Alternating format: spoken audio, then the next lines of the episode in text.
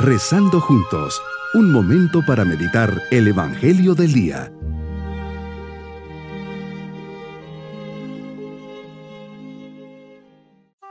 Les saludo en este día 12 de enero. Pongamos nuestra vida en las manos de Dios diciendo, Alimentanos Señor con el pan de tu palabra y sacia nuestro corazón con tu amor. Haznos apóstoles tuyos que podamos llevar nuestra vivencia a quien más lo necesite. Meditemos el Evangelio de San Juan capítulo 3 versículos 22 al 30.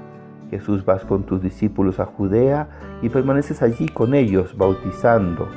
Has comenzado a llevar tu buena nueva desde los primeros instantes de tu vida pública y quieres imprimir en tus seguidores la impronta de la salvación, la conversión para que sus vidas desde ese primer encuentro contigo se transforme, sea nueva, llena de amor, esperanza y alegría. A la par también Juan bautiza con el agua, preparando sus corazones para el encuentro contigo. Por eso son momentos de purificación, de reconciliación y de perdón.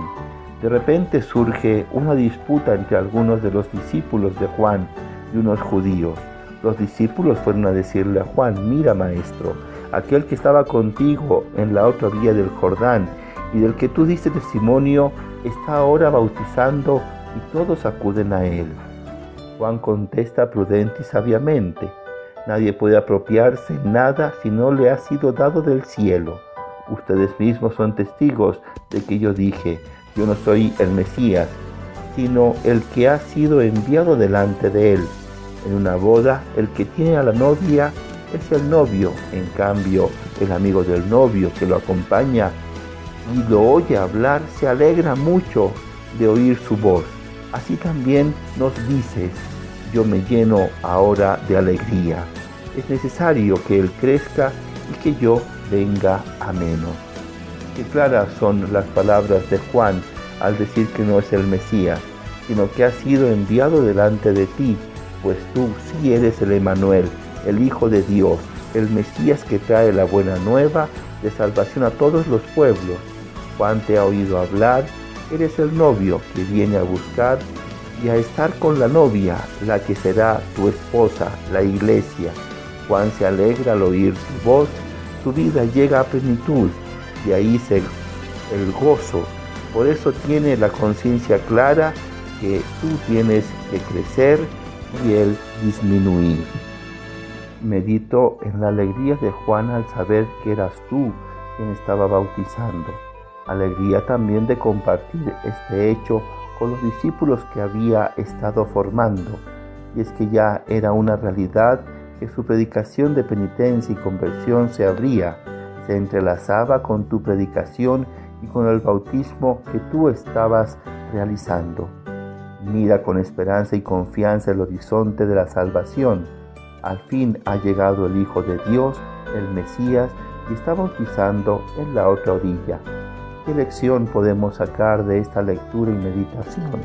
Quizá nosotros, padres de familia, formadores y educadores, hemos de aprender de Juan a no ceder y a no desanimarnos en el esfuerzo por instruir y formar con seriedad y constancia a quien Dios nos ha confiado. Y de esa manera, como Juan, saber que el fin de nuestra labor ha de ser encauzarlos hacia la persona de Jesucristo, Él queda y nosotros pasamos. La frase de Juan es preciso que Él crezca y yo disminuya. Se debería convertir en el lema de todo el que quiera seguirte y ser tu discípulo. Así es, vaciarme, empequeñecerme para que tú me llenes y tú crezcas en mí. Aquí veo uno de los fundamentos de esa renovación que con la ayuda del Espíritu Santo debemos hacer de nuestras vidas. Debemos darte el primer lugar en nuestro corazón y empezar a reanudar la vivencia de un programa en el que la oración y la vida de sacramentos sea el cimiento, el apoyo y el sostén de todo nuestro actuar. Mi propósito en este día, rezaré delante de una imagen de Jesús la siguiente oración. Es necesario que tú crezcas en mí y yo disminuya a mí mismo, para que seas el principio y el fin, el alfa y el omega de mi vida. Mis queridos niños, Jesús y Juan se presentan bautizando. Esto quiere decir que ha llegado a nosotros el Mesías, nuestro Salvador. Por eso Juan le da ese primer lugar y encamina a sus discípulos que cuestionan el bautismo de Jesús, a que lo conozcan.